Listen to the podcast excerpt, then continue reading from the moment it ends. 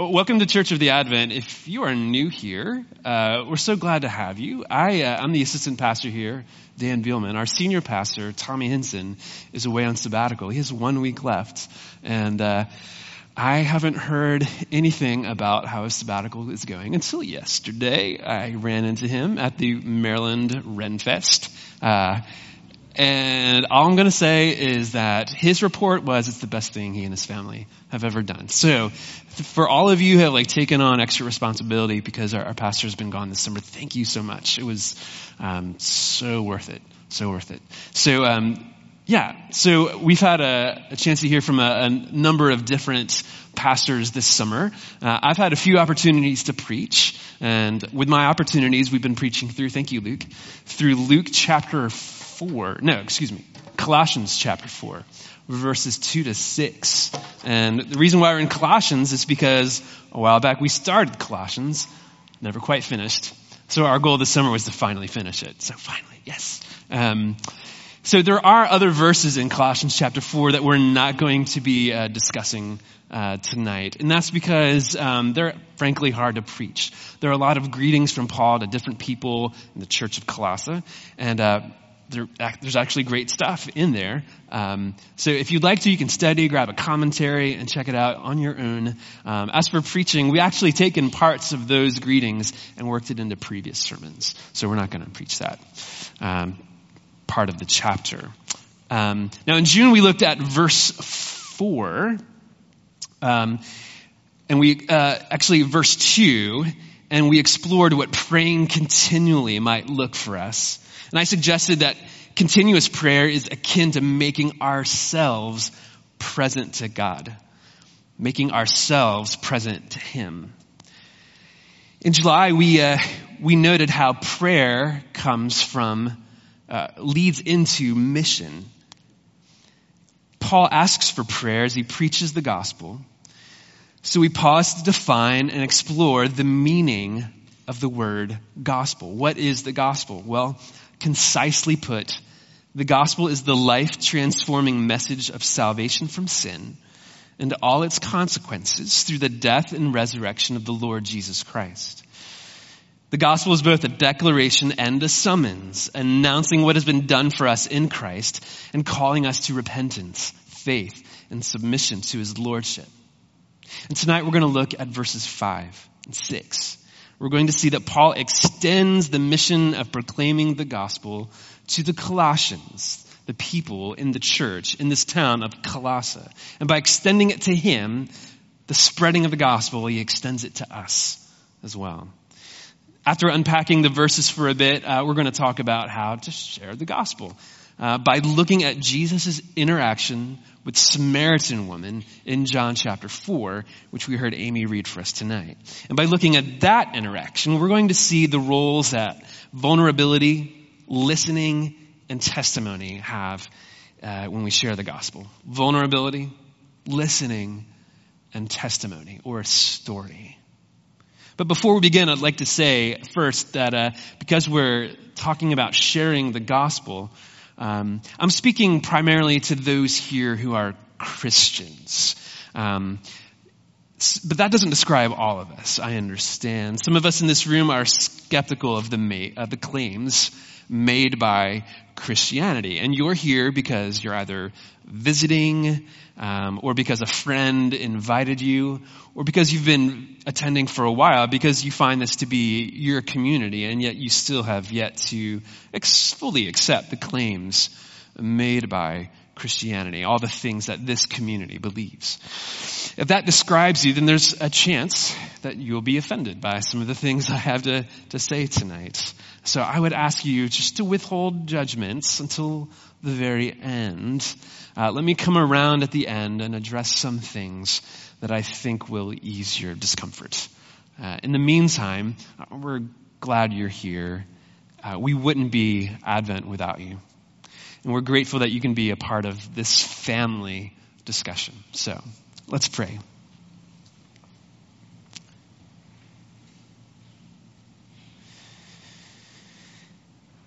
Father, would you open our ears and our minds and our hearts to hear and receive your word?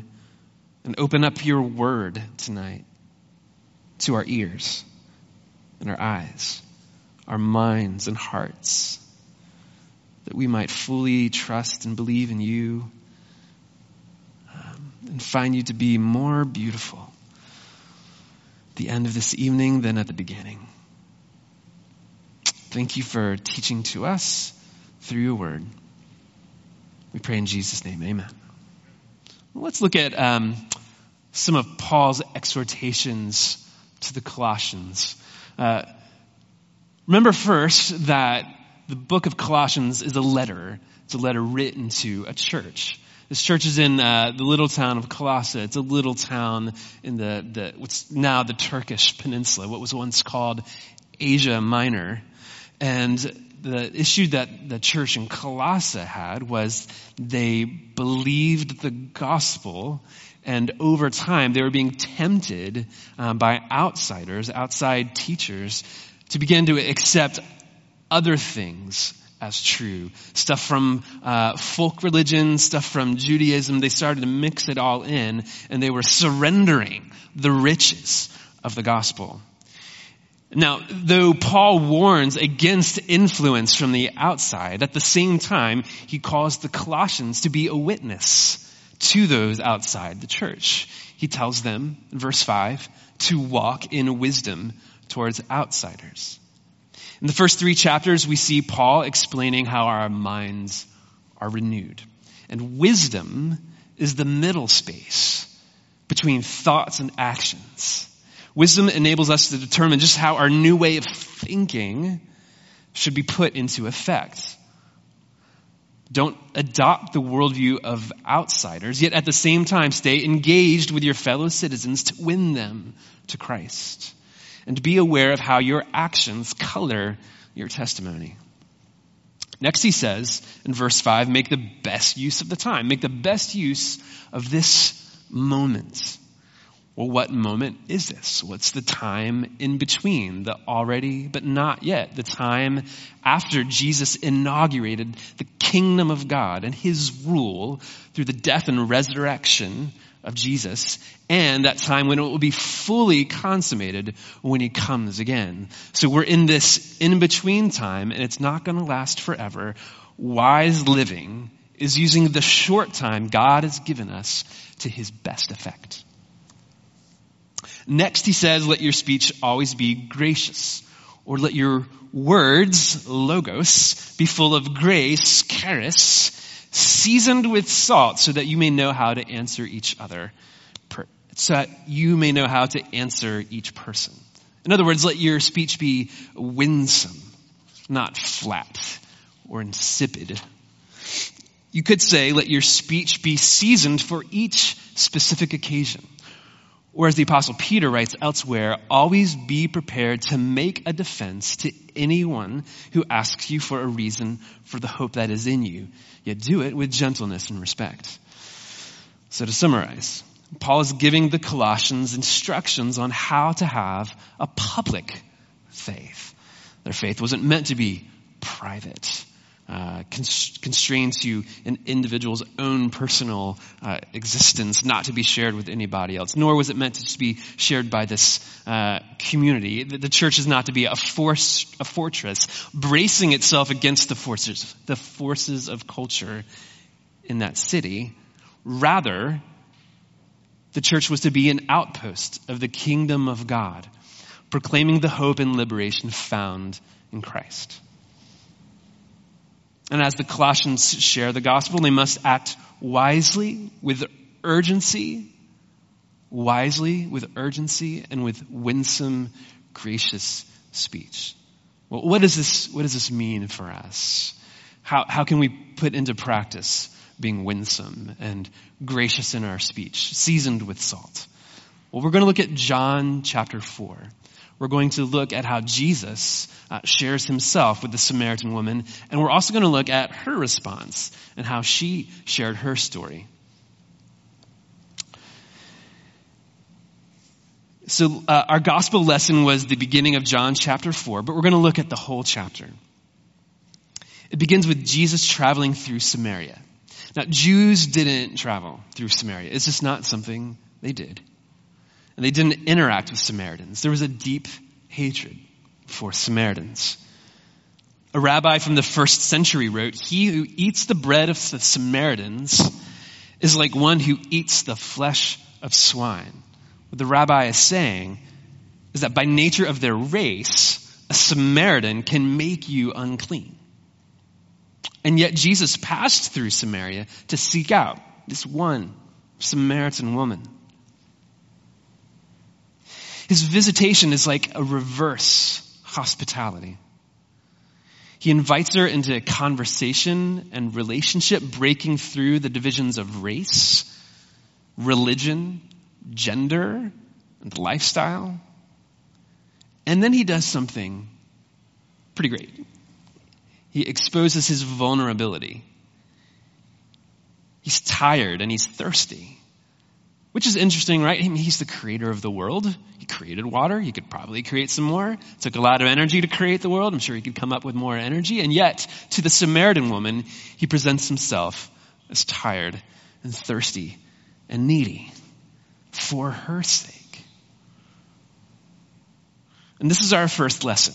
Speaking with grace means making ourselves vulnerable. Imagine, if you would, a, a, woman moves to the far side of the world to start a business in a country. It's a small nation state on an island, fairly well developed. Um, there's a majority culture and a minority culture. The two cultures get along just fine, although the majority culture looks down on the minority culture. Uh, the majority culture, um, they have this interesting way of dressing.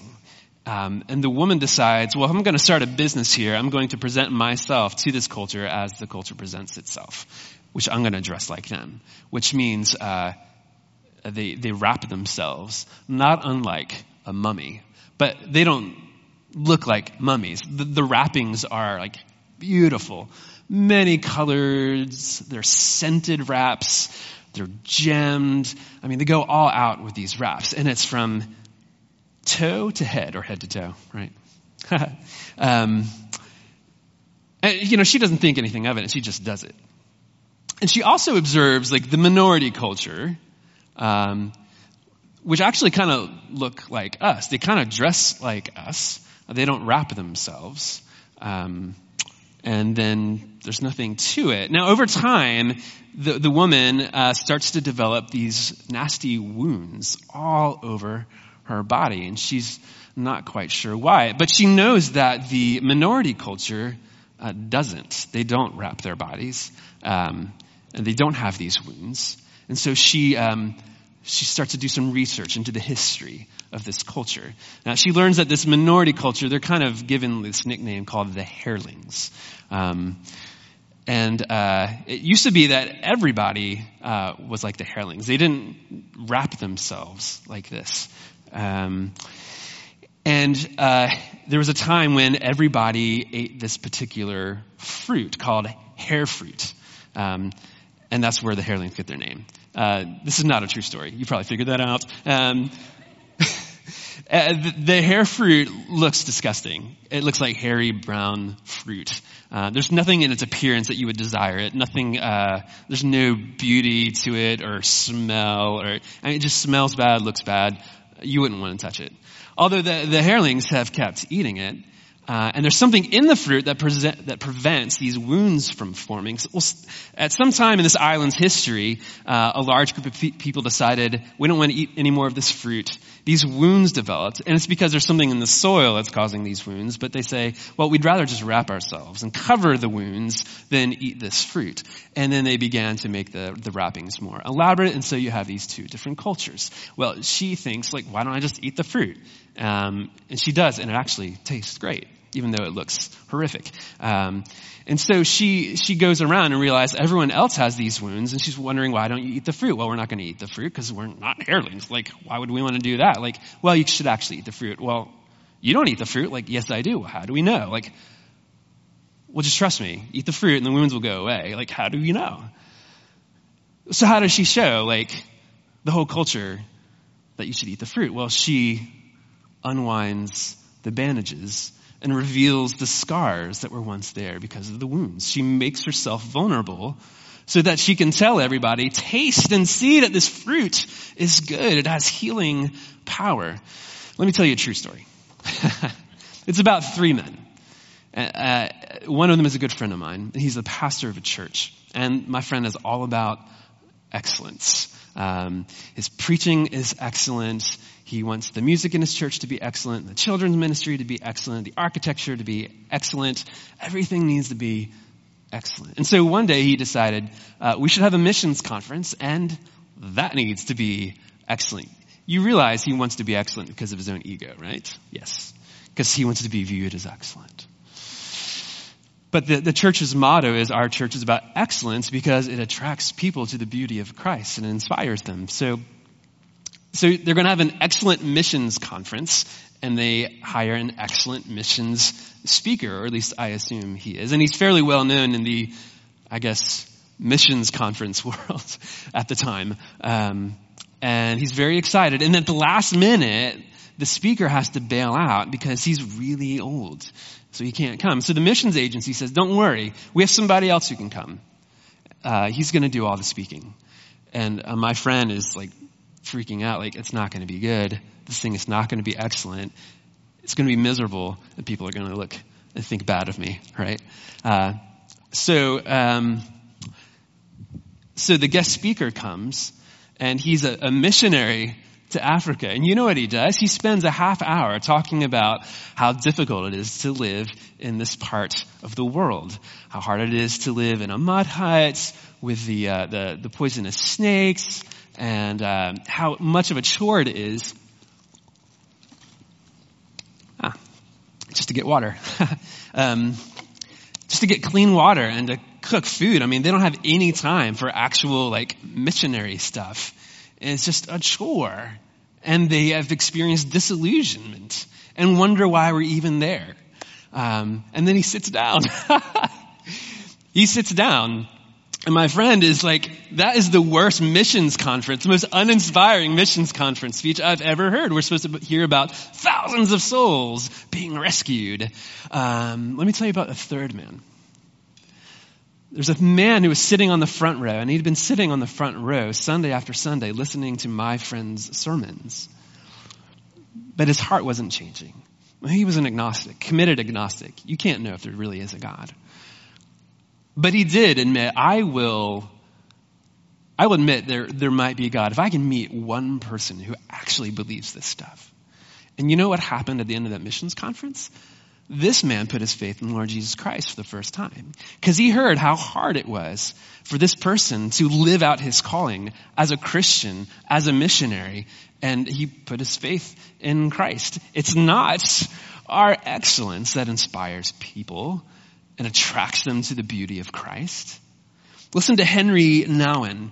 He wrote uh, in his book, The Wounded Healer, it is not the task of the Christian leader, and I'm just going to change it to Christian. It is not the task of the Christian to go around nervously trying to redeem people, to save them at the last minute, to put them on the right track.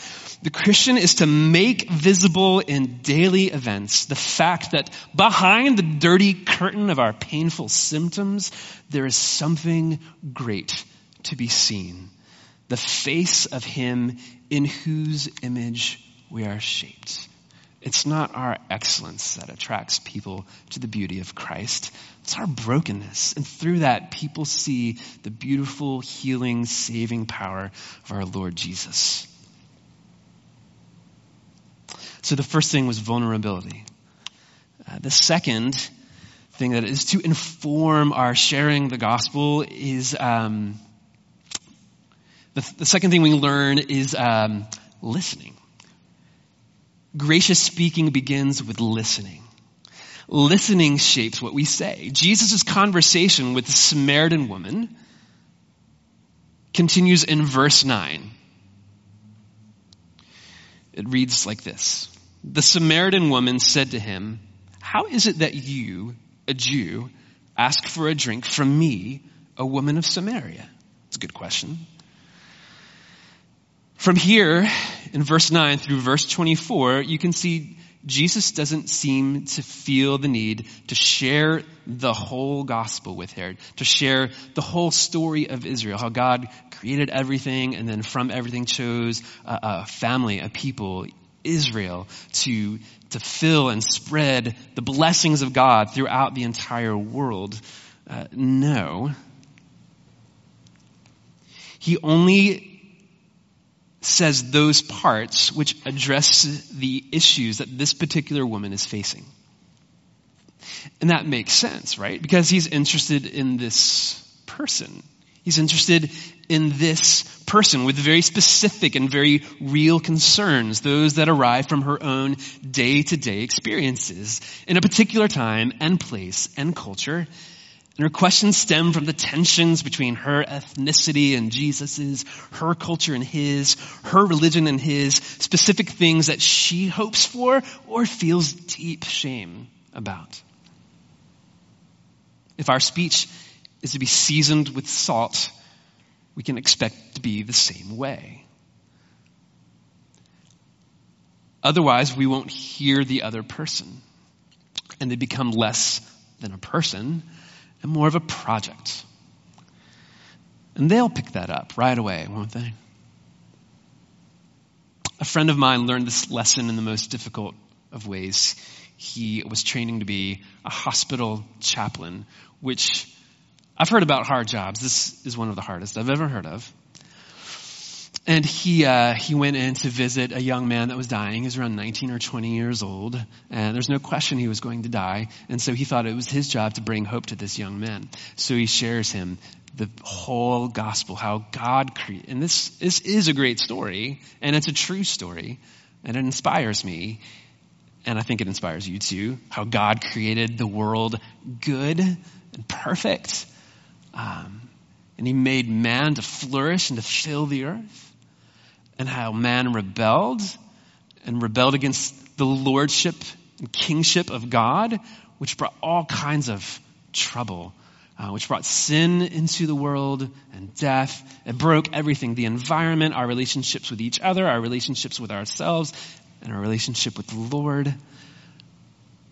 But God sent his own son to restore and renew and to redeem and to fix if we put our hope and trust and faith in Jesus Christ, um, we'll be unified to Him. And then in one day, like after we die, we'll get resurrection bodies and live eternally with God. And that's what he shared with him. And it's all true. But you know what this man's reaction was? Get out. And he raised his voice much more than that. And his family joined him. Get out of this room. I don't want a resurrection body. I want this body. I don't want to die. My friend was so locked into a method that he missed the very real issue that this person right in front of him was dealing with. He was afraid to die. Listening frees us from a script, from our own agendas, from a project, and it helps us address the real fears that people have, real concerns, doubts, protests. Now, if you ask anyone who has come to faith um, as an adult, who didn't grow up in the church, the majority of time they'll tell you, I came to faith because I had a, a friendship or a relationship with a Christian. That's how it works. People come to faith through relationships. And relationships are established through trust, and trust is built through listening. So we share the gospel through being vulnerable, by leading with our brokenness, not with our excellence. Um, we share the gospel by listening first and not feeling the need to share the whole gospel right away. The third way to have our speech be gracious um, is to have it be our story. We learn this from the woman's reaction. I'll read starting in verse 28 of chapter 4.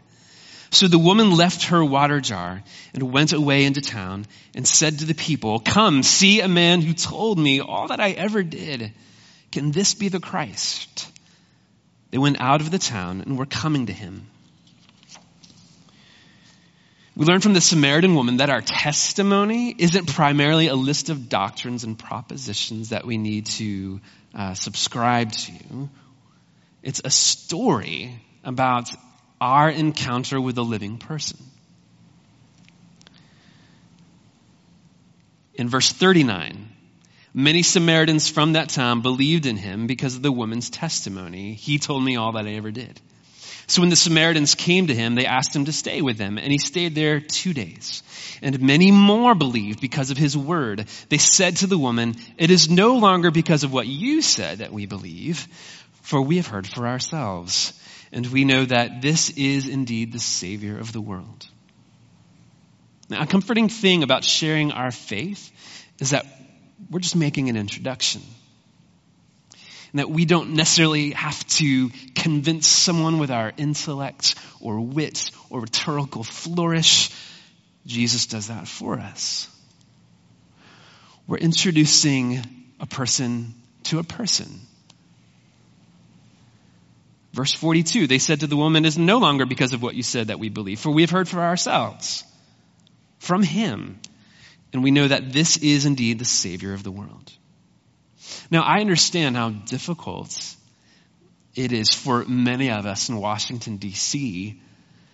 to bear witness in our workplaces in particular. How do I know if I should bear witness? Will it cost me my job or reputation? How do I know what to say? How do I know when to say it? Well, the first thing to remember is that uh, your work itself bears witness. The way you conduct yourself in your job, doing good work, being honest, showing kindness in a harsh landscape, doing good work, not giving into gossip or backbiting, doing good work. All of these things, especially doing good work, go a long way in bearing witness that there is something different about you. I mean, even Paul says, like, even by not doing two things, do you stand out like stars in the universe? Don't complain and don't argue. Do everything without complaining and disputing, and you will shine like stars in the universe. Okay, so uh, after I um, do good work, uh, I still have to say something, right? Like, probably. And that is how people come to faith. It's through the word. It's through word. So how will you know what to say? How will you know what to say and when to say it? Well, just ask him. Just ask him. You feel nervous, right? Well, what do you do when you get nervous? I'll tell you what I do when I get nervous. As a musician, as a musician, if I'm nervous on the stage, well, I just rely on my training rely on what I've learned and practiced, rely on some instinct, put my head down and just get the job done, right? Well, I'm behaving like I don't have a father. I'm behaving like I don't have a father who's willing to hear and give anything I should ask for. He is always there. I just have to make myself present to him. You know, maybe what God is primarily interested in when we share the gospel is that his children are completely dependent on him. And so we end where we began in chapter 4, verse 2 of Colossians. Continue steadfastly in prayer, being watchful in it with thanksgiving. Okay, a couple postscripts. Um, the first is this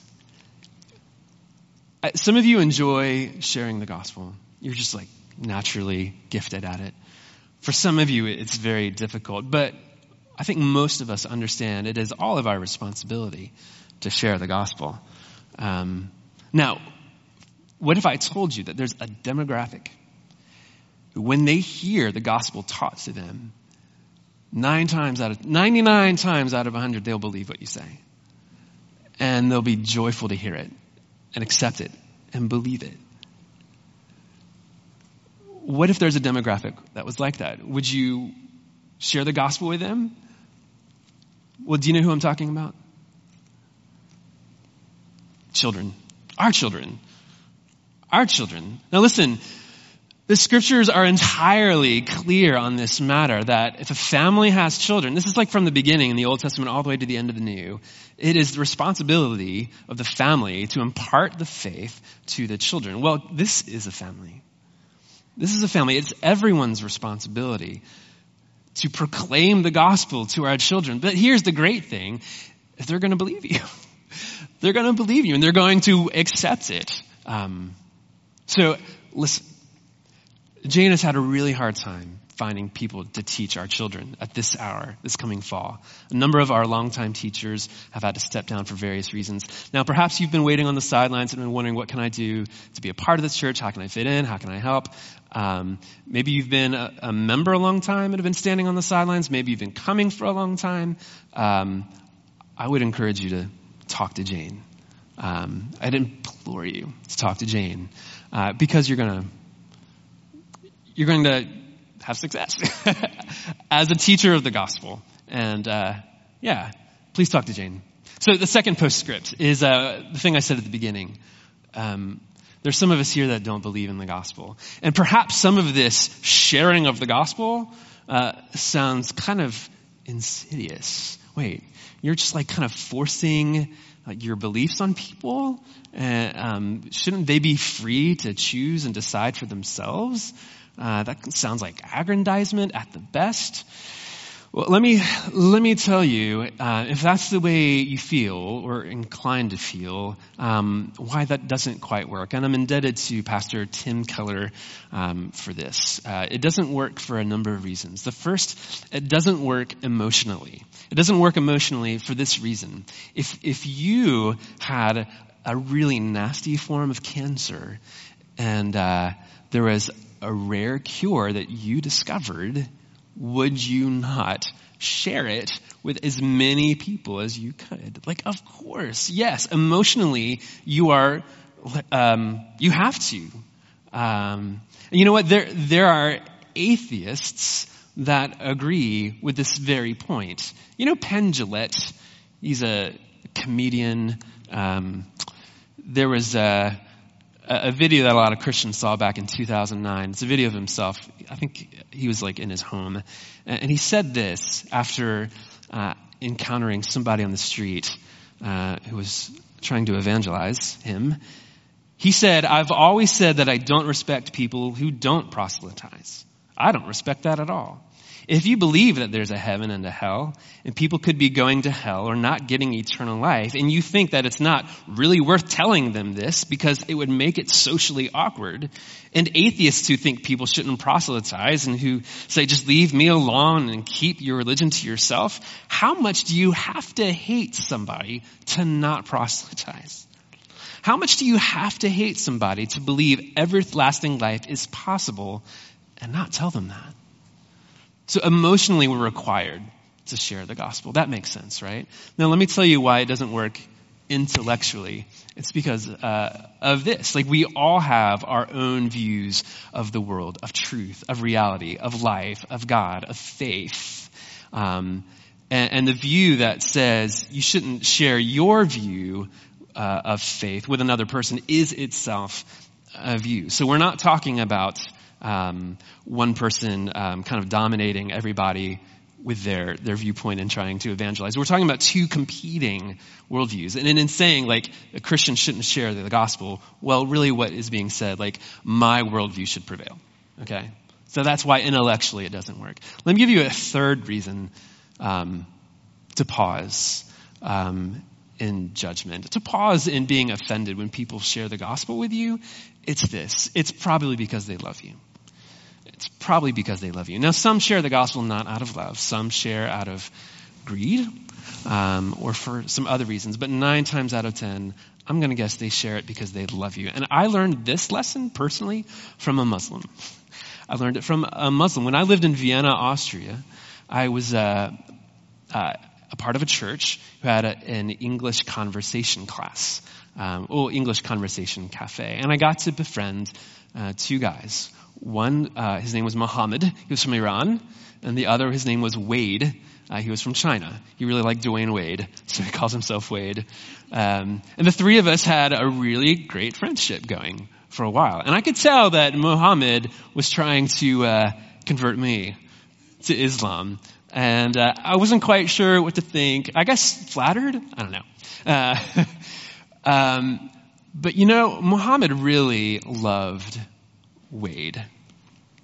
And now you should know this about Wade. Uh, he, he had like a deep ennui, uh, a sadness, a depression. He just looked at the world and felt hopelessness. Um, and, and Muhammad, his heart broke for Wade. And so he, he tells me, Daniel, well, I'll just do it in American accent, sorry. Daniel, I, I, really love Wade and I'm concerned for him. And I want to do something for him. But I, I think for, it's just too far to go from his worldview to Islam. What if I could convert him to Christianity instead?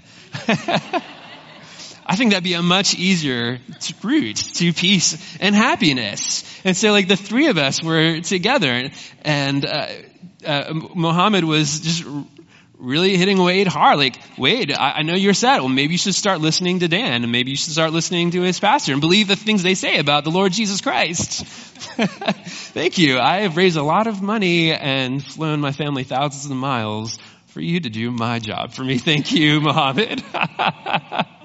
yeah. Um, but you know, Muhammad was doing that out of love. For me to be able to see that from like a third person perspective, um, yeah, so again, um, if someone tries to share the gospel with you, it's probably because they love you. And you know what? They, they love you because they know that they are dearly loved, loved by God. And it's demonstrated uh, in this that Jesus gave his life for them. Um, that when we put our faith and trust in the Lord Jesus Christ, um, uh, we are reconciled with the Father. He makes us one with Jesus. He adopts us as his sons and daughters. He gives us a, seat at his table, and we we're promised life forevermore. Isn't that great? Um, that's the message that we we share with the world. Uh, let's pray.